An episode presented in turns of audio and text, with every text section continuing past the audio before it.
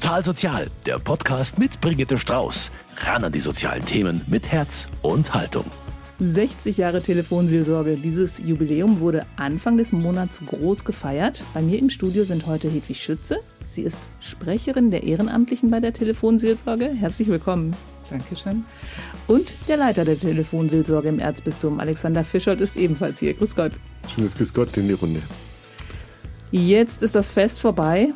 Was war denn für Sie, Frau Schütze, der schönste Moment dabei? Es war wirklich die große Schrift 60 Jahre Telefonseelsorge. Wir feiern uns, wir dürfen gefeiert werden. Also einfach der, der Bezug von unserer täglichen Arbeit jetzt inmitten von, ja, von einem besonderen Saal mit großen Gemälden, also einfach die Festlichkeit des Raums und ja, das hat mich sehr beeindruckt. Also der, der große festliche genau. Rahmen. Und wie war es bei Ihnen, Herr Fischer? Also der Festakt, den wir im Bayerischen Landtag hatten, der war natürlich was ganz Besonderes mit der Vorarbeit und der Nacharbeit, die dazugehört.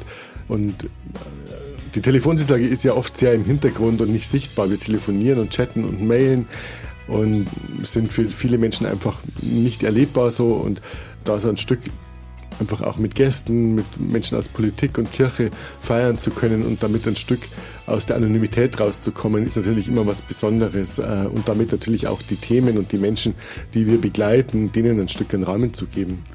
Wer waren alles an, an, an Promis dabei? Also ich glaube, Ilse Aigner hat geredet. Genau, Ilse Aigner hatte äh, ermöglicht, dass wir im Bayerischen Landtag ähm, den Festakt feiern konnten. Das war natürlich was ganz Besonderes als Hausherrin, als als Chefin des Bayerischen Landtags, die auch sehr gut gesprochen hat. Der Kardinal war leider erkrankt, aber ähm, ansonsten einfach viele Leute aus der psychosozialen Szene hier in München, die mit dabei waren. Der Landrat von, von München, der Landrat aus, aus dem Berchtesgadener Land, wo wir ja auch eine Außenstelle haben, waren dabei. Das war ein gutes Miteinander. Und natürlich ganz viele ehrenamtliche Mitarbeiterinnen und Mitarbeiter, die auch mal ein, Stück Aufmerksamkeit bekommen haben, jenseits dessen, dass sie 24 Stunden am Tag, sieben Tage die Woche dieses Telefon, die Chats und die Mails bedienen. Also einfach mal gefeiert zu werden, haben sie sich redlich verdient. Wir wollen heute mal zurückschauen, quasi einen kleinen Ritt durch die Geschichte machen, denn wenn man sich mal überlegt, was sich gesellschaftlich alles verändert hat in dieser Zeit und was in der Welt alles los war, dann kann man sich vorstellen, dass sich auch die Arbeit bei der Telefonseelsorge sehr verändert hat. Vom Arbeitsverbot für Ehefrauen bis zur Online-Sucht. Bei der Telefonseelsorge sind alle Probleme angekommen. Aber wir werden auch darüber reden, was heute wichtig ist und was genau passiert, wenn jemand anruft. Ich freue mich auf ein spannendes Gespräch hier bei Total Sozial.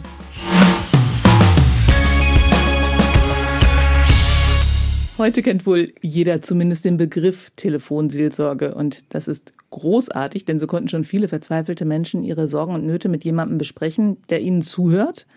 Bei mir ist heute Hedwig Schütze. Sie ist Sprecherin der Ehrenamtlichen bei der Telefonseelsorge und der Leiter der Telefonseelsorge im Erzbistum Alexander Fischold.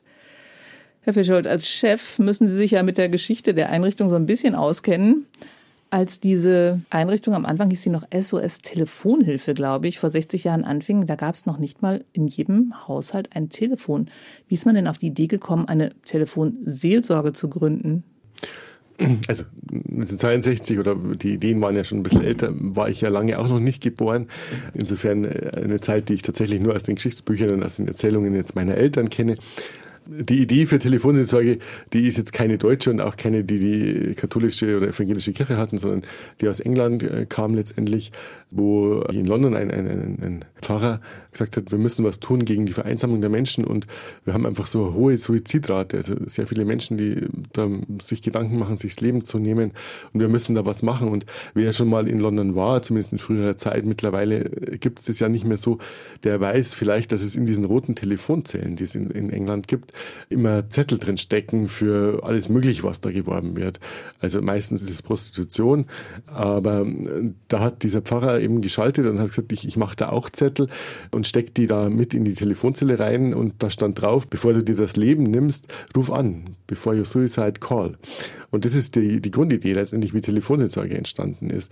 Also letztendlich ein sehr niederschwelliges Angebot zu machen für Menschen, die mit diesem neuen Medium Telefon Kontakt suchen können. Und äh, letztendlich äh, war es in, in Deutschland auch so, dass wir entstanden sind aus der Suizidprävention heraus, ne? dass es darum ging zu merken, ja, in den 50er, 60er Jahren gibt es eine sehr hohe Suizidrate, sicherlich auch bedingt noch durch den Krieg und traumatisierte Menschen, traumatisierte Männer. Ähm, und wir möchten da ein Angebot schaffen. Und ja, ich glaube, Kirche hat ja ganz oft so, so eine Rolle eingenommen, was ja ein bisschen überrascht, glaube ich, weil, weil äh, Kirche ja immer so als altbacken gesehen wird, aber Kirche geht ja oft in Bereiche rein, die neu sind und, und schafft da neue Angebote. Und das vergisst man immer gerne. Das vergisst man total gerne, ja. Also, dass, dass die AIDS-Beratung zum Beispiel mhm. ja auch bei den Kirchen begonnen hat mhm. und nicht irgendwo anders. Und die Kirche ist damit draufgesprungen und hat gesagt, wir machen da was. Und äh, damals die Idee entstanden, ja, wir machen da in München auch was und also wir machen ein sehr niederschwelliges Angebot, wo Menschen anrufen können, die jetzt erstmal in seelischer Not sind und niemanden haben, mit dem sie sprechen können.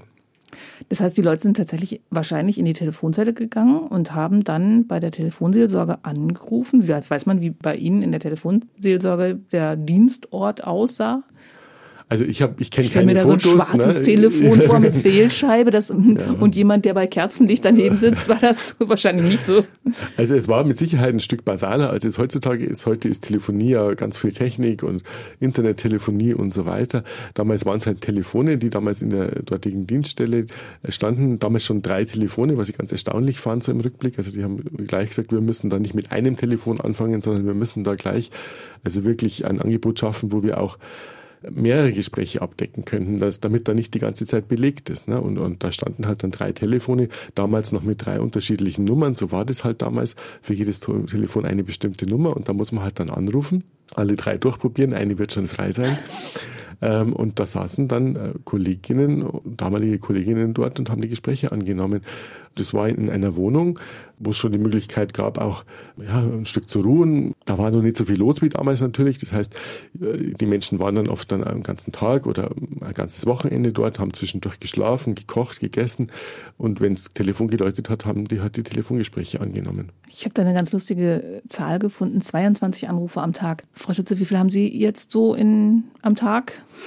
Oh, 22 Anrufe ist natürlich eine sehr, sehr niedrige Zahl für heutige Verhältnisse. Vor allen Dingen für die ganze ja, Telefonseelsorge. Richtig, richtig. Also wir sind ja auch zwei- und, und dreifach besetzt. Also da laufen auch parallele Gespräche. Und äh, die genaue Zahl weiß ich jetzt nicht. Das gebe ich einfach mal meinem Dienststellenleiter weiter, der einfach die große Statistik auch macht und im Blick hat. Und bin selber gespannt, auf welche Zahlen wir da kommen. Also momentan ist es so, dass wir in der Ärztehilfe zwischen 100 und 150 Gespräche am Tag okay. also tatsächlich beantworten. Äh, Anrufversuche gibt es deutlich mehr, aber das sind die Gespräche, die wir auch schaffen, wo jemand zehn Minuten, Viertelstunde oder auch eine halbe Stunde mal Zeit bekommt, um mit uns zu sprechen. Also die wirklichen Gespräche, genau, die, die Gesprächsversuche. Ja. Wer saß denn da am Telefon? Waren das gleich irgendwie ausgebildete Psychologen oder? Also das war eine ganze heterogene Mischung damals. Also das war schon noch auch Seelsorgerinnen und Seelsorger, die aus dem kirchlichen Dienst kamen und es wurden halt dann Menschen gesucht, die da ein Stück mitarbeiten konnten, Sozialpädagogen, also die schon eine Vorbildung hatten äh, und, und da letztendlich ein Stück mit reingegangen sind. Das war ja sehr experimentell damals, ja, letztendlich. Ja, genau. Zu schauen, was braucht man denn da, was muss man denn da auch können letztendlich. Weil, äh, also wenn ich als Sozialarbeiter auf der Straße arbeite, brauche ich ganz andere Kompetenzen möglicherweise als am Telefon. Also es war ganz, ich glaube, eine ganz spannende Zeit letztendlich, auch herauszufinden, was müssen wir lernen, was kommt da eigentlich auch an Themen auf uns zu, wo wir als Seelsorger uns noch fit machen müssen, weil was weiß ich, wenn, wenn da jemand anruft, der eine psychiatrische Grunderkrankung hat, dann äh, wissen wir möglicherweise als Seelsorge erstmal gar nicht, wie wir damit umgehen können, ja. umgehen sollten. Genau. Und das, das haben Sie im Laufe der Jahrzehnte wahrscheinlich sehr professionalisiert. Das hat sich immer wieder entwickelt und, und verändert sich ja dennoch natürlich immer wieder ja, mit der Online-Seelsorge, die dann später dazugekommen ist, aber auch mit den Themen, die gesellschaftlich sich so entwickeln. Also müssen wir immer wieder darauf reagieren. Gerade die letzten Jahre waren natürlich da, mhm. also mit Corona, mit der Vereinsamung spannend. Ja. Aber waren das haupt- oder ehrenamtliche Menschen, die da saßen? Also da waren viele hauptberufliche Mitarbeiterinnen. Die, die Münchner Telefonseelsorge hatte so ein bisschen eine eigene Stellung in dem Netzwerk der deutschen Telefonseelsorge. Äh, zunächst einfach ganz mit hauptberuflichen Mitarbeiterinnen und Mitarbeitern. Ähm, das hat sich dann im Laufe der Jahre einfach so ein Stück verändert. Es wurden dann Honorarmitarbeiter und Telefonseelsorge in Deutschland ist aber eigentlich ein Angebot der Kirchen, das durch Ehrenamtliche getragen wird. Und wir haben einfach in den letzten 10, 15 Jahren dann haben wir einen ganz großen Veränderung gemacht, so dass wir einfach einen großen Pool an Ehrenamtlichen haben, die das mittragen, weil hauptberuflich, hauptamtlich kann das gar nicht geleistet werden. Ich glaube, da bräuchten wir alle Seelsorgerinnen und Seelsorger der Erzdiözese, um da mitzuarbeiten letztendlich, weil sonst schaffen wir das gar nicht. Was ich auch ganz witzig fand, am Anfang gab es einen Dienstwagen für Hausbesuche. Das klingt total strange. Telefonseelsorge, also die ist ja eigentlich anonym. Und dann kommen die Leute zu mir nach Haus. Genau, heute, heute wäre das unvorstellbar. Damals, glaube ich, war das einfach auch ein, ja, eine, eine, eine Bewegung in, in dem, was, was, was wir machen dann eigentlich. Ja, was brauchen die Menschen da? Und wir, wir fahren dorthin, wir leisten da ein Stück Unterstützung. Und wenn man jetzt also im Jahr 2020 schaut, es gibt jetzt den Krisendienst Psychiatrie zum Beispiel, der ja ganz groß auch sich aufgestellt hat.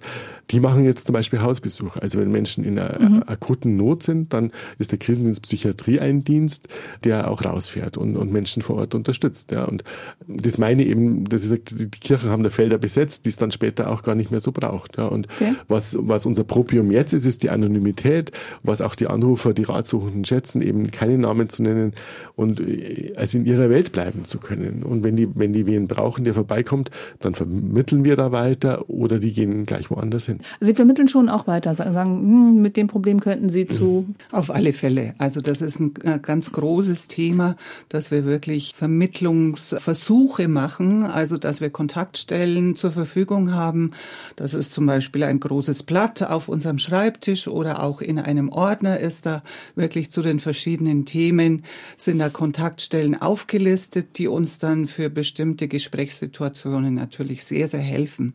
Also manches können wir einfach durch ein minutenlanges Gespräch einfach nicht auflösen mhm. oder nicht jetzt äh, wirklich endgültig abschließen, sondern es ist ein Medium, das dann eben auch eine Weitervermittlung mit beinhaltet da ich ergänzen. Also ähm, ich glaube, vor 15 Jahren oder vor 20 Jahren war das noch viel mehr. Da haben noch viel mehr Leute angerufen und gesagt, ich bräuchte eine Beratungsstelle für dieses und jenes Thema. Ja, und äh, können Sie mir da was empfehlen? Und wir waren da viel mehr spezialisiert und hatten dann auch viel mehr Infos hier, als wir das heutzutage haben. Das hat sich einfach sehr verändert, weil im Internet kann es jeder suchen jetzt genau, heutzutage. Genau, also den Anruf, wo jemand sagt, können Sie mir sagen, wo ich zur Eheberatung hingehen kann, den gibt es nicht mehr. Ja? Und vor zwölf Jahren, als sie angefangen hat, war das schon noch so üblich, so ein Stück. Ne? Und da ist wirklich so eine Veränderung. Da haben wir eine Aufgabe verloren, Gott sei Dank. Äh, da sind wir nicht nur Vermittler oder auch manchmal ein bisschen schade, glaube ich, auch, aber hat sich einfach verändert. Genau. Aber schon witzig, dass die technische Entwicklung auch die Telefonseelsorge so beeinflusst. Ja, ich wollte noch dazu fügen, also für uns als ehrenamtliche Mitarbeiter ist es natürlich eine, eine groß, ein großes Stützangebot, dass wir solche Vermittlungsstellen nicht im Kopf haben, aber zumindest wissen, wo wir da hinschauen. Wo man nachschauen kann. Wo man nachschauen kann. Mhm. Dass also, wenn im Gespräch dann solche Situationen auftreten, wo absolut mit einem einmaligen Gespräch ein Ende erreicht ist, dass wir wissen, ja, wir können da positiv weiterwirken. Das entwickelt sich wahrscheinlich auch manchmal erst richtig, im Gespräch, dass richtig. jemand mit einem bestimmten Problem kommt, der das einfach genau. mal loswerden möchte und Sie haben dann die Idee, wenn richtig. der dahin mal gehen würde, da könnte ihm tatsächlich auch langfristig geholfen werden. Stelle ich mir das richtig vor. Genau okay. so. Einen Punkt in der Festschrift fand ich sehr spannend weil dort steht nämlich, dass es 1975 einen so sprunghaften Anstieg der Anrufe gegeben hat, dass der Pfarrer, der das geleitet hat, einen Herzinfarkt erlitten hat und monatelang ausgefallen ist. Erzählt man sich das jetzt, also das war aus der Festschrift zum 50-jährigen Jubiläum, ist das immer noch so ein Einschnitt gewesen oder? Dass man gesagt hat, also es gab so ein paar Zäsuren ähm, in der Telefonseelsorge, nämlich was ja immer ein Thema bei uns ist, ist, dass wir die Anzahl der Anrufe einfach auch gut be bewältigen können. Und in den 70er Jahren wurden Telefone einfach deutlich mehr und, es hat einfach jeder dann eins daheim gehabt oder die meisten haben dann irgendwann ein Telefon daheim gehabt und man konnte es einfach deutlich mehr nutzen. Ne? Und die Belastung für die Mitarbeiter war damals schon sehr hoch. Was, was noch immer sehr erzählt wird heutzutage ist die Zeit, als die Handys aufkamen. Das war äh, also eine massive Zäsur. Die Älteren unter den Zuhörern erinnern sich ja, dass Handytelefonieren so wahnsinnig teuer war oh, am Anfang. Ja. Und wenn man dann ein Handy hatte, wo ruft man denn an, um einfach mal auszuprobieren, ob es geht oder um mal zu telefonieren, da braucht man eine kostenfreie Nummer. Und die Telefonseelsorge war ja dann kostenfrei schon und man konnte kostenlos anrufen. Und die Mitarbeiterinnen und Mitarbeiter, die damals da waren, die erzählen das immer noch mit einem Schrecken in den Augen, mhm. ähm, was da los war dann, weil dann plötzlich, also das Zehnfache an, an Anrufversuchen da war und das Telefon Muss. hat ununterbrochen geläutet, ja, irgendwie so. Und also das ist ja wie ein Tsunami dann letztendlich, der dann so über, über die Mitarbeiter hinweg kam das war hochbelastend. Ja. Und das waren damals auch noch sehr viele hauptberufliche Telefonseelsorgerinnen. Das heißt, die haben ja dann 30, 40 Stunden in der Woche am Telefon gesessen und telefoniert.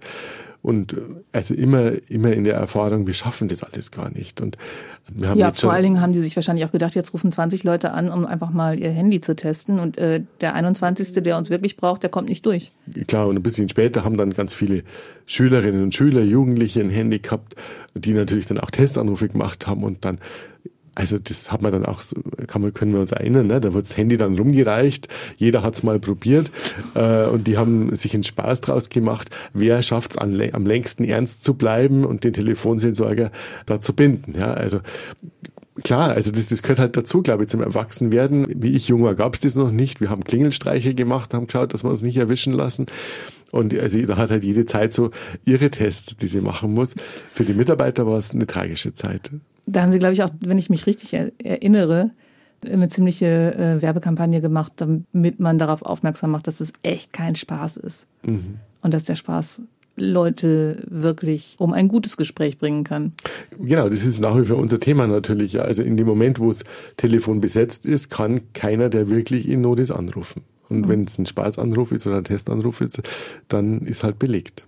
Weiß man eigentlich, mit welchen Problemen die Menschen in den Anfangsjahren bei der Telefonseelsorge angerufen haben? Sie haben eben schon ein bisschen erzählt, dass viele traumatisierte, kriegstraumatisierte Menschen nach dem Zweiten Weltkrieg Genau, aber die haben natürlich nicht angerufen, deswegen, ähm, also die, mhm. die, Männer haben ja nicht gesprochen. Also das muss man ja, aber da hatten sie die Chance.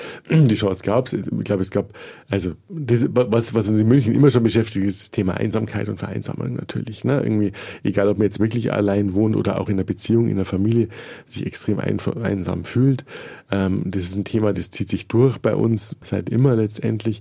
Mei, und dann, äh, also die familiären Konflikte waren immer wieder ein großes Thema, also auch in den 60er, 70er Jahren natürlich, wo, wo so die großen Umbrüche dann ja auch letztendlich waren, sich die jungen, junge Generation von der älteren Generation so ein Stück abgesagt hat.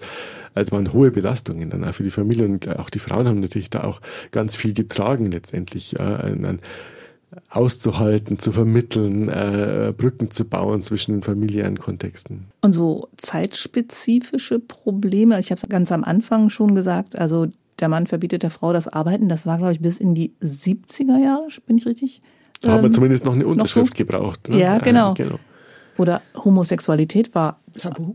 Nicht nur Tabu, aber auch noch ein Straftatsbestand Absolut. bis auch in die 70er Jahre. Absolut. Wir wissen das natürlich nicht genau, aber ich könnte mir das ganz gut vorstellen, dass einfach solche Themen, die gesellschaftlich nicht anerkannt waren, dann im persönlichen Rahmen eben in der Anonymität durchaus eben thematisiert werden mhm. konnten und thematisiert worden sind. Sie sind jetzt seit 2007? 2008. 2008 Hier dabei. in München, mhm. genau. Ich habe vorher die Ausbildung im Sächsischen gemacht, in Zwickau, in einer ökumenischen Einrichtung die nach der Wende relativ bald äh, entstanden ist. Und das war natürlich für mich auch sehr spannend in diesem Rahmen. Einfach, ja, die Jahre nach der, nach der Wende äh, im kirchlichen Bereich es eben ökumenisch zu erleben. Und klar, da gab es natürlich ganz andere Themen und ganz andere Probleme, das ist ganz klar. Da Aber wollte ich halt fragen, haben die Leute das dann gleich akzeptiert, dass es da eine kirchliche Einrichtung gibt, bei der man anrufen kann und seine Sorgen erstmal loswerden kann? Ja, es scheint wirklich so gewesen zu sein, dass das relativ schnell akzeptiert wurde. Und ich finde das auch äh, jetzt im Nachhinein einfach nochmal eine, eine wirklich tolle ökumenische Leistung, dass in diesem Bereich wirklich die beiden Kirchen, die ja beide quasi in der Diaspora waren, in dieser Region also da zusammengearbeitet haben und dieses Hilfsangebot auf die Beine gestellt haben. Großartig. Sehr beeindruckend. Aber dann sind Sie zum, nach München gekommen. Genau. Zum Glück für die Münchner. Genau, also rein aus privaten Gründen und die Gegend äh, München und, und südlich von München war mir schon geläufig, da haben wir schon früher gewohnt. Und eben mir äh, persönlich war das einfach ein großes Bedürfnis, dieses Angebot, das ich in der Ausbildung wirklich sehr schätzen gelernt habe, wirklich hier weiter anwenden zu können. Und ich bin schnurstracks dahin gegangen und habe mich da vorgestellt und auch gleich an, bin ich gleich angenommen worden. Waren die Themen hier andere? Ja, es waren schon andere Themen. Richtig. Also es waren schon, wenn ich jetzt mich so erinnere, es waren schon andere Themen. Es waren einfach großstädtischere Themen. Eben wie gesagt, Einsamkeit ist natürlich immer ein, ein, ein Riesenthema, ist auch heute noch der Spitzenreiter der Themen. Und das war es natürlich damals auch schon. Und das war einfach dann doch ein anderer Schwerpunkt als jetzt eben so eine Region um Zwickau herum. Also ich kann jetzt da nicht direkt auflisten, welche Themen da äh, vorrangig mhm. waren, aber das Thema Einsamkeit ist immer einfach wirklich ganz, ganz groß. Beim Festakt wurde ja auch ein, ein kleines Jubiläumsfilmchen gezeigt, ja. in dem Prominente ja. etwas gesagt haben. Ich spiele mal einen kleinen Ausschnitt daraus vor. Sie kennen mich doch. Ich kann schon wieder nicht mit der S-Bahn fahren. Die Angst ist wieder da. Ich spüre nichts mehr. Ich kann nicht mal mehr weinen. Gut, dass ich endlich bei Ihnen durchkomme. Ich habe seit drei Jahren mit niemandem mehr geredet und in meiner ganzen Umgebung spricht auch keiner mehr mit mir. Ja, wer sie nicht erkannt hat, das waren Hannes Ringelstetter, Max von Milland und Bernadette Herwagen. Ich habe jetzt so ein bisschen gekürzt. Es gab auch noch Sätze vom Berg Dr. Hans Siegel, von Helmfried von Lüttichau, von Luise Kienseer und von vielen mehr. Was hat es mit diesem Film auf sich? Warum wurde der gezeigt? Wir haben ja diesen Festakt vorbereitet und äh, haben überlegt, was wir da machen. Und äh, das Gute, aber gleichzeitig für die Öffentlichkeit als Arbeit natürlich unser Problem ist, dass die Anrufenden und die Ratsuchenden anonym sind, das bleiben wollen und das auch bleiben sollen. Ach genau, sie hätten es so, ja nicht mitschneiden so, können. Genau. Logisch. Und, und ähm, wir hatten uns dann sehr, sehr früh darauf verständigt, dass wir die Caro Matzko vom Bayerischen Rundfunk anfragen, ob, ob sie uns da unterstützt und ein Stück auch diesen Fest Festakt dann moderiert. Und äh, letztendlich war es ihre Idee zu sagen, also wie, wie, wie können wir denn die, die Ratsuchenden zu Wort kommen lassen? Die müssen wir zu Wort kommen lassen. Und dann war die Idee eben zu sagen, also wenn wir so typische Sätze finden äh, aus der Telefonseelsorge, die uns häufig begegnen, dann wäre das eine ganz gute Gelegenheit, die zu nehmen und wir suchen uns Paten oder Patinnen für diese Sätze, äh, die die einsprechen. Ja? Und äh, wir haben uns dann hingesetzt, ein paar Kolleginnen, ehrenamtliche, hauptamtliche, haben nochmal so in, die Statistik reingeschaut, was sind so die Hauptthemen, die wir haben und haben glaube ich, wirklich sehr passende Sätze gefunden, die ein, ein, ein ziemlich gutes Bild abdecken von dem, wie Menschen bei uns anrufen. Und haben die dann transkribiert oder aus dem Gedächtnis halt so ein Stück rausgeschrieben, was könnte so ein typischer Satz sein. Und äh, genau, und die Karamatska hat dann eben diese äh, Kolleginnen und, und Bekannten von ihr angefragt und rausgekommen ist dieses ganz wunderbare kleine Filmchen, das sie wahrscheinlich auch verlinken dann. Ähm, Natürlich. Ähm, genau wo jetzt ganz viele der, der ehrenamtlichen Kolleginnen auch gesagt haben, ja, genau so ist es. Genau so ist es, genau so ist es, wenn wir am Telefon sitzen in dieser Bandbreite letztendlich. Und also ich finde es extrem gelungen, dass wir damit einfach die Themen und die Menschen, in dem Fall durch Schauspieler, aber eben nicht gespielt, sondern äh, also auch in dieser Betroffenheit zu Wort kommen lassen. Darf ich da noch etwas anfügen? Also es ist wirklich eine sehr gelungene Darstellung gewesen. Ich jetzt als Ehrenamtliche möchte einfach dazu anfügen, dass gerade dieser Anfang eines Gesprächs wirklich äußerst wichtig ist. Ja, also die ersten Sätze, vielleicht sogar wirklich nur der erste Satz ist äußerst wichtig, um einfach als Mitarbeiterin eine Ahnung davon zu bekommen, worum dreht sich's jetzt. Es ist nicht nur der Inhalt wichtig, sondern auch das Wie, wie das gesprochen wird, in welcher Stimmung, mit welchen Pausen und so weiter und so fort. Es ist auch wirklich bei uns in der Dokumentation dann so, die wir ja machen müssen im Anschluss an jedes Gespräch, wird gerade dieser erste Satz auch abgefragt. Tatsächlich? Ja. Gibt es tatsächlich eine Statistik? Was ist der Top-Satz? Nein. Nee. also den gibt es auch mal, nicht. Frau, Frau Schütze, mal so aus dem äh, ja aus dem Bauch raus. Was, was wird Ihnen als erstes einfallen von denen, die auch in dem Film vorkamen? Was ist der? Ja, also mir geht es einfach ganz, ganz, ganz schlecht oder, oder vielleicht noch schlimmer ausgedrückt, ganz beschissen heute. Ja, so. Ähm, ja, oder ich, ich fühle mich heute wirklich ganz miserabel. Ich habe, mm, ja, es kann natürlich auch in die Richtung, ich habe heute besondere Schmerzen oder so etwas. Ja, genau. Und Wie reagieren Sie dann darauf? Ist das, das erste Mal was, also da, da, haben Sie ja nicht so ganz viel Informationen mit so einem Satz. Das ist richtig, das ist richtig. Also ich persönlich warte dann erst noch mal so ein bisschen ab. Es kann zum Beispiel eine Pause entstehen, die ich mit aushalte. Es kann durchaus dann ein Redeschwall losgehen. Also genau das Gegenteil kann wirklich sein. Mhm. Also es kann sehr, sehr unterschiedlich sein. Ich persönlich halte diesen Anfang erstmal aus und warte ab, bevor ich da nachfrage und durch die weiteren Sätze kommt dann natürlich das Thema schon mehr auf mich zu. Aber es gibt sicherlich andere Mitarbeiter, Mitarbeiterinnen, die da anders verfahren, die da gleich mit reingehen und, und sofort nachfragen. Gibt es sicherlich auch. Aber ich wollte es einfach nochmal unterstreichen, wie wichtig dieser erste Satz oder die ersten Sätze sind. Da bringt also auch jeder so ein bisschen seine Persönlichkeit mit rein. Richtig. Muss ja auch, Richtig. oder? Richtig. Genau. Und eben auch durch das nicht nur Verbale, sondern auch durch das Nonverbale.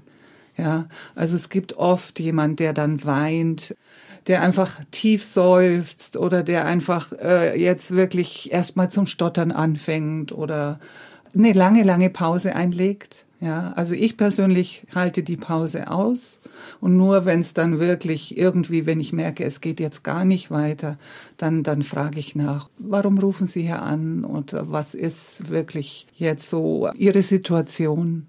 Also ich gehe dann wirklich gedanklich in diese Anfangssituation auch mit hinein, eben durch diese nonverbalen Äußerungen.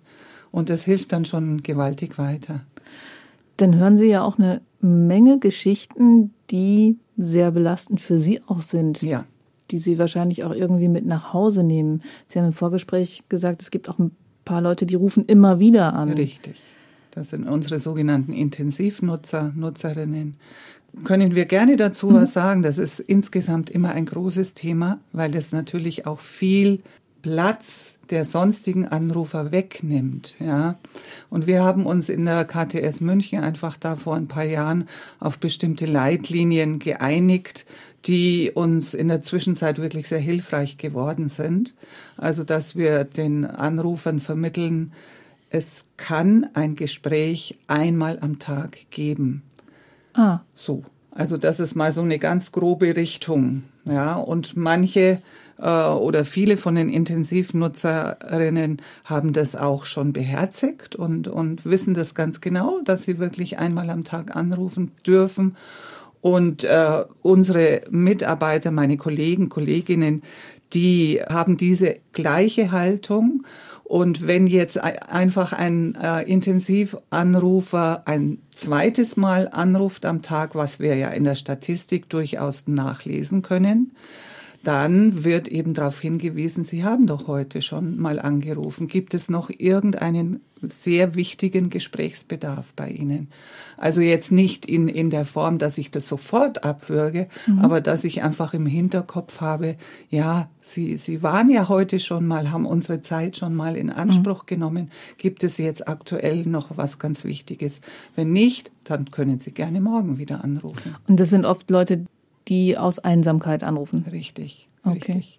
Die schon in der hohen Not sind natürlich. Ja, ja klar. Ne? So, man, also, aber da kann, daran kann man ja im Moment dann genau, auch nichts ändern, oder? Es, ja, also ich glaube, das, das gibt halt oft den, den Wunsch, dass wir äh, vielleicht auch den ganzen Tag begleiten und in der Früh und mittags und abends und nachts. Und den Wunsch kann ich ja auch verstehen und, ähm, ne, und, und gleichzeitig, wir müssen halt immer die Waage halten. Wir möchten erreichbar sein für Menschen und möchten Menschen begleiten und ganz positiv formuliert, also ein Gespräch am Tag, und das ist ja ein relevantes Gespräch, ja dann vielleicht eine halbe Stunde oder eine Stunde, das kriege ich in keiner anderen Beratungsstelle. Also das ist so einzigartig, ist was wir da anbieten. Ein toller Service, ja. Genau. Und natürlich gibt es Menschen, die ganz akut in einer totale Krise rutschen, gerade nachts. Und dann darf natürlich jemand auch in zwei Stunden nochmal anrufen.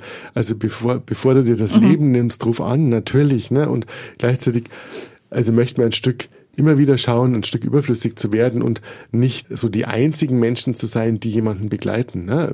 Sozusagen, verlass dich nicht nur auf uns, sondern schau auch, dass du anderweitig noch irgendwelche sozialen Kontakte, soziale Ressourcen nutzt, damit du durchs Leben kommst. Ja? Und äh, die Abhängigkeit von uns, Abhängigkeit ist nie gut. Also ja. auch von der Telefonseelsorge einfach nicht. Können Sie da irgendwelche Tipps geben, an wen sich Menschen wenden können, wenn sie einsam sind? Weil das können sie ja nicht leisten, ähm, dass Sie jemandem der ständige Gesprächspartner sind? Also das können natürlich persönliche Abfrage sein. Also ja, wie schaut's denn in Ihrer Familie aus? Wer ist da mit Ihnen in, im Kontakt? Oder wie schaut es im Freundeskreis mhm. aus? Also dass wirklich so das aktiviert wird, dass Anrufer, Anruferinnen einfach so ihr, ihr persönliches Beziehungsnetz auch nochmal bedenken. Also das ist die eine Seite und auf der anderen Seite natürlich dann auch so offizielle Angebote dann präsentieren. Gehen Sie doch mal in die Kirchengemeinde da und dahin? Oder was sind so Ihre ja, gesellschaftlichen äh, Motivationen oder Anreize? Also ob das jetzt äh, irgendein ein gemeinsames äh, Wandern oder sonst irgendetwas ist. Also mhm. um einfach da über die Hobbys, über das, was Freude macht ein, und da bestimmte Anknüpfungspunkte vielleicht erreichen zu können. Da ist viel Wenn biografische Sie, Arbeit ja, nötig, ja, ne? letztendlich rauszuarbeiten, Arbeit. was ist jemand, was macht den aus? Genau. Stellvertretende Hoffnung ist ja so ein, so ein wichtiger Aspekt bei uns. Ne? Irgendwie zu sagen, also wir sind da einfach in der Hoffnung, es gibt da noch viel mehr als uns. Und wir müssen einfach gemeinsam so ein bisschen graben ja? und schauen, mhm. was, was gibt's denn bei dir noch? Ja. Genau. Das wollte ich gerade fragen. Also wenn Sie da jemanden vielleicht ein paar Monate lang immer wieder am, am Telefon gehabt haben und der ruft plötzlich nicht mehr an, vermissen Sie den dann? Das ist eine interessante Frage. Das ist durchaus so, dass äh, da erstmal äh, der Gedanke da ist, oh, was ist hier eigentlich los? Was ist passiert? Der hat sich aber lange nicht mehr gemeldet. Ja, ganz genau, richtig. Und das, das wird dann schon in den Supervisionen äh, auch besprochen oder in der Mitarbeiterschaft. Und äh, ja, wir gehen jetzt einfach erstmal von, von der positiven mm, Entwicklung aus, dass, dass wir nicht mehr gebraucht werden. Sagt Ihnen das auch manchmal jemand? Vielen Dank. Jetzt geht's mir wieder gut. Durchaus. Gibt schon manchmal, gibt schon. ne? Und also es gibt, also vor Weihnachten zum Beispiel gibt es immer wieder ja. ähm, Ratsuchende Anruferinnen, die dann mal eine Karte schreiben oder nochmal anrufen und sagen, ah, ihr habt mir, weiß ich nicht, vor dem Sommer einfach intensiv begleitet, ich war dann in der Klinik, aber es geht mir jetzt gut, ich möchte einfach Danke sagen oder so. Sowas gibt es dann schon. Ja. Ja. Es ist dann gar nicht unmittelbar oft, äh, sondern äh, einfach ein bisschen später. Da und das, das was, was meine Kollegin gesagt hat, es wird schon rumgefragt dann unter den Kollegen, habt ihr von der und der, die hat doch da oft angerufen, was gehört und irgendwer weiß dann, ja, ja, die ist in die Klinik gegangen, die ist aber wohl auf oder ähm, so. Also dann es gibt schon, dass ja, vertraute Menschen ein Stück Sorge gemacht wird. Was ist mit denen eigentlich? Genau, da wollte ich auch nochmal einhaken. Sie haben es auch gerade schon mal gesagt, Sie bekommen auch eine Supervision. Es gibt auch für Sie die Möglichkeit, das, was Sie mit nach Hause nehmen, dann nochmal loszuwerden. Oh ja, oh ja, das ist ein ganz wichtiges Element. Ohne das ginge es für uns nicht. Ganz wichtig. Und es ist auch wirklich verpflichtend, also wirklich einen bestimmten äh, Teil der angebotenen Supervisionen durchs Jahr wirklich in Anspruch zu nehmen. Da haben wir unsere Zahlen eben aufgestellt, was sinnvoll ist. Aber es wird monatlich wirklich angeboten. Und wir bleiben in einer Supervisionsgruppe über einige Jahre zusammen, so dass da auch wirklich gruppendynamisch einiges entstehen kann und einiges sich weiterentwickeln kann. Äh, also das ist ein ganz, ganz wichtiges Element. Und ich merke das für mich persönlich immer mehr, wie wichtig das ist, diese Möglichkeit zu haben, um einfach mit manchen Gesprächen, die noch nachwirken, auch einfach abschließen zu können.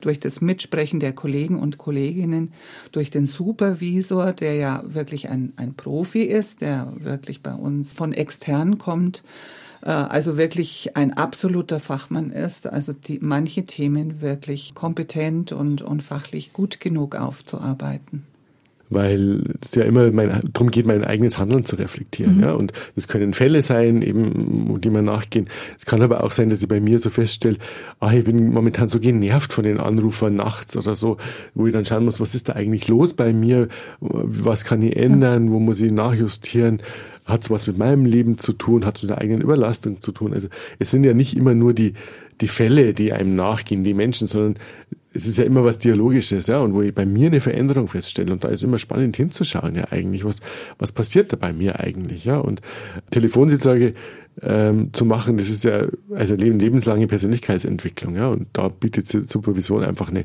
total gute Chance, immer wieder hinzuschauen, wo geht's denn weiter bei mir? Ja, heutzutage behaupten viele, telefonieren ist ja sowas von 90er. Wenn es so wäre, wäre die Telefonseelsorge mit ihrem Angebot nicht auf der Höhe der Zeit, ist sie aber, weil sie nämlich nicht nur Telefonseelsorge ist, seit 1995 habe ich gefunden in ihrer Festschrift, hat die Telefonseelsorge nämlich schon eine Homepage. Das klingt jetzt so selbstverständlich, aber 1995 war Internet noch ziemlich neu. Also ich erinnere mich, damals hatten wahrscheinlich ungefähr so viele Leute Internet daheim wie 1962 bei der Gründung einen Telefonapparat in der Wohnung.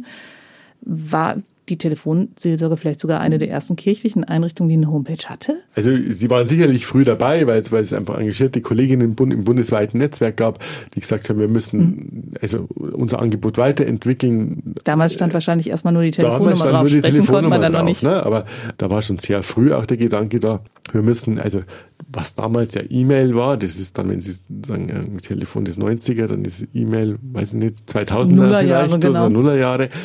Äh, wir müssen in E-Mail-Beratung einsteigen. Was Sie auch getan haben. Was wir dann auch getan haben. Und letztendlich, das ist ja auch keine komplett neue Erfindung. Briefseelsorge gab es schon sehr viel, äh, jetzt nicht bei uns in der Telefonseelsorge, aber es gab viele kirchlichen Stellen, die Briefseelsorge gemacht haben.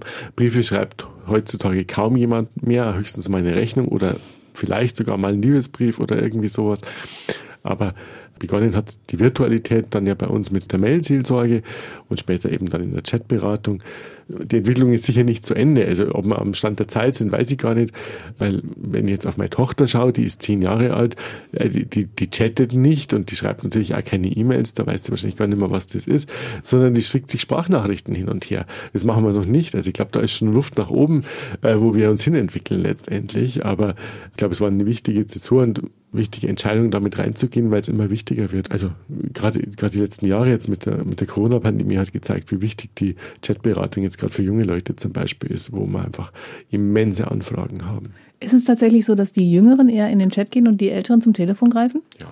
Ja. Also im groß, ja, ja. groben Schritt? Ja. Genau, also die Älteren, äh, also was ich sage jetzt, jenseits der 60 telefonieren ganz viel, unter 60 so werden halt E-Mails geschrieben und die Jungen unter 30, unter 40, die chatten mit all den Ausnahmen, die es gibt. Und mhm. äh, bei uns im Team ist es ja aber ganz spannend, dass wir ganz viele ältere Kolleginnen haben, die so 30 Jahre Telefonseelsorge machen oder 20 Jahre Telefonseelsorge machen und die jetzt mit der großen Freude zum Beispiel in die Chatberatung eingestiegen sind, auch weil die jenseits der 70 sind und, und mit der ganz großen ja, Lust letztendlich dieses neue Medium für sich entdecken und, und, und die können alle noch Maschinen schreiben, die haben das alle in der Schule noch gelernt, das ist das natürlich sind, toll. Die sind richtig schnell sind und schnell. ohne Rechtschreibfehler. Und die, ja, die machen gar nicht so viel aus, aber die vor allen Dingen sind sie schnell ja, und weniger. haben weniger Angst dabei und, äh, und viel Erfahrung in der Beratung am Telefon. Es gibt Kolleginnen, die sagen, also wenn es mit der Chatberatung nicht angefangen hätte, wäre ich längst weg, aber da bleibe ich jetzt noch, weil das macht mir so einen Spaß, ja, irgendwie so, das ist so, ein, was Neues für mich letztendlich, ja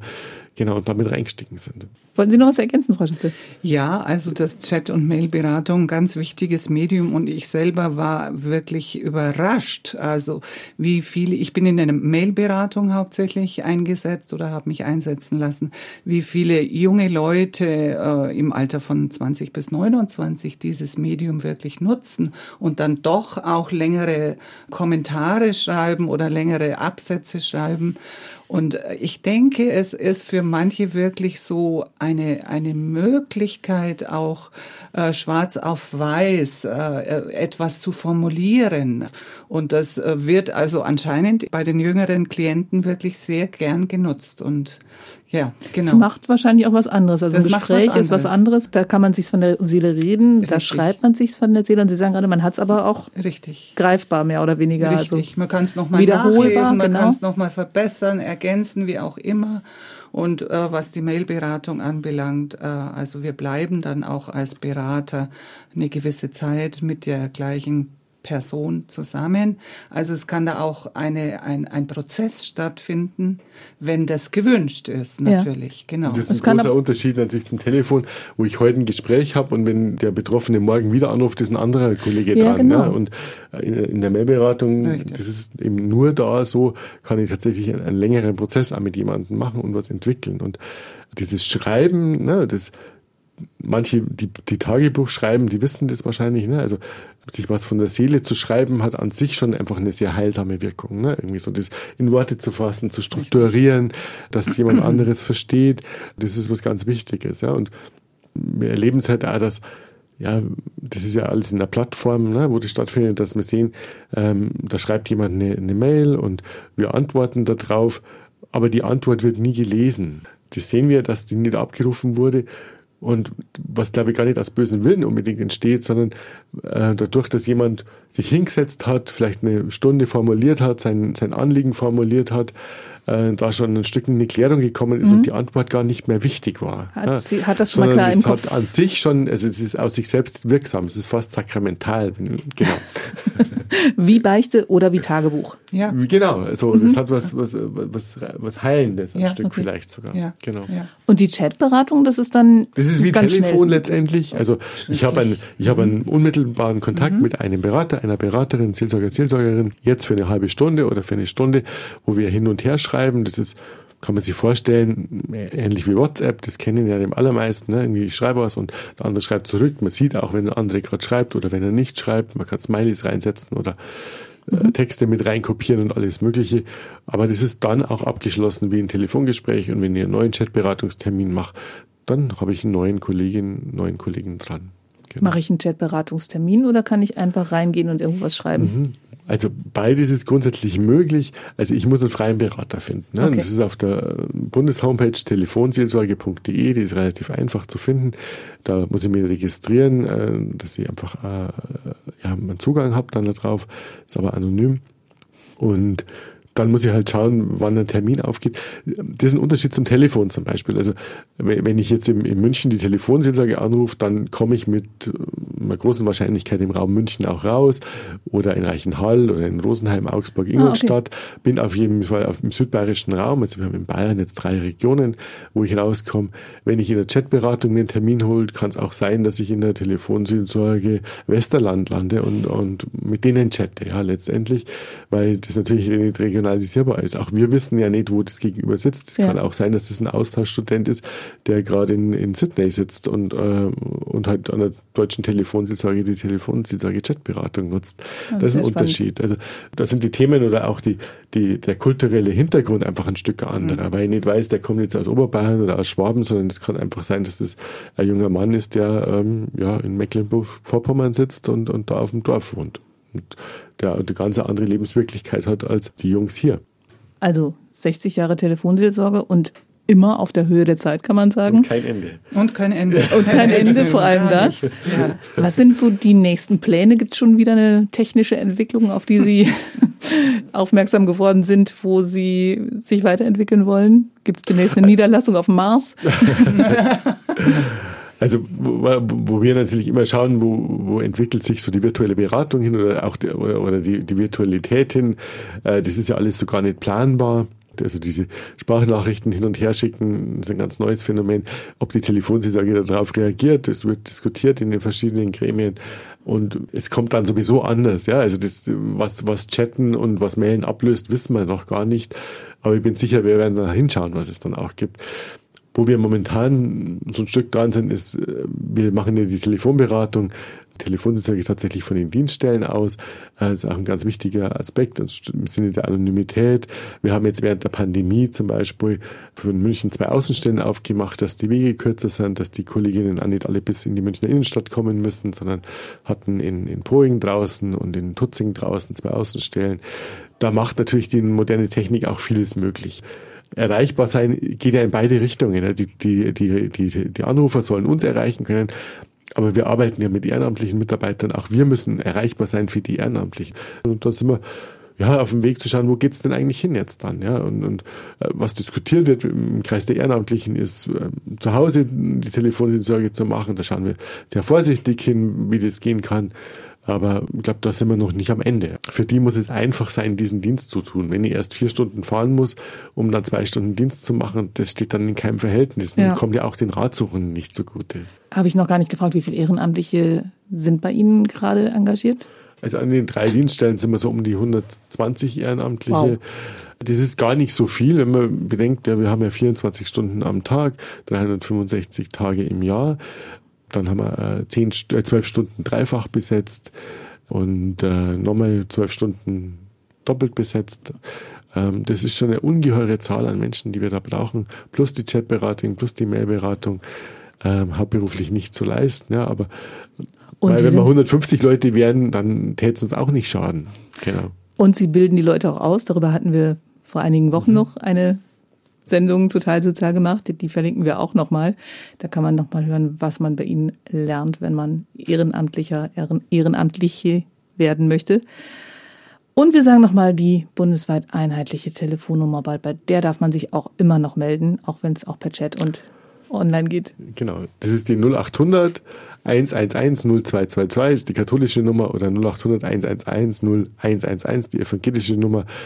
Gibt noch zwei. Auch das ist eine Entwicklung, wo wir schauen müssen, äh, wo es hingeht letztendlich. Wir sind bundesweit ökumenisch aufgestellt. Ähm, momentan gibt es die beiden Nummern noch. Wir schalten aber hin und her. Also beide Nummern probieren und schauen, wo man durchkommt. Die katholische ist ein bisschen weniger genutzt, weil es die 222 am Schluss hat, glaube ich. Also insofern hat man da eine höhere Chance. Da dürfen Sie sich auf jeden Fall melden mit jedem Problem, das Ihnen auf der Seele brennt. Ich sag vielen, vielen Dank für das spannende Gespräch. Sehr gerne. Sehr gerne. Und das war's auch schon wieder mit Total Sozial für heute. Die versprochenen Links zum Video und zur Homepage der Telefonseelsorge finden Sie auf unserer Homepage, die da heißt münchner-kirchenradio.de.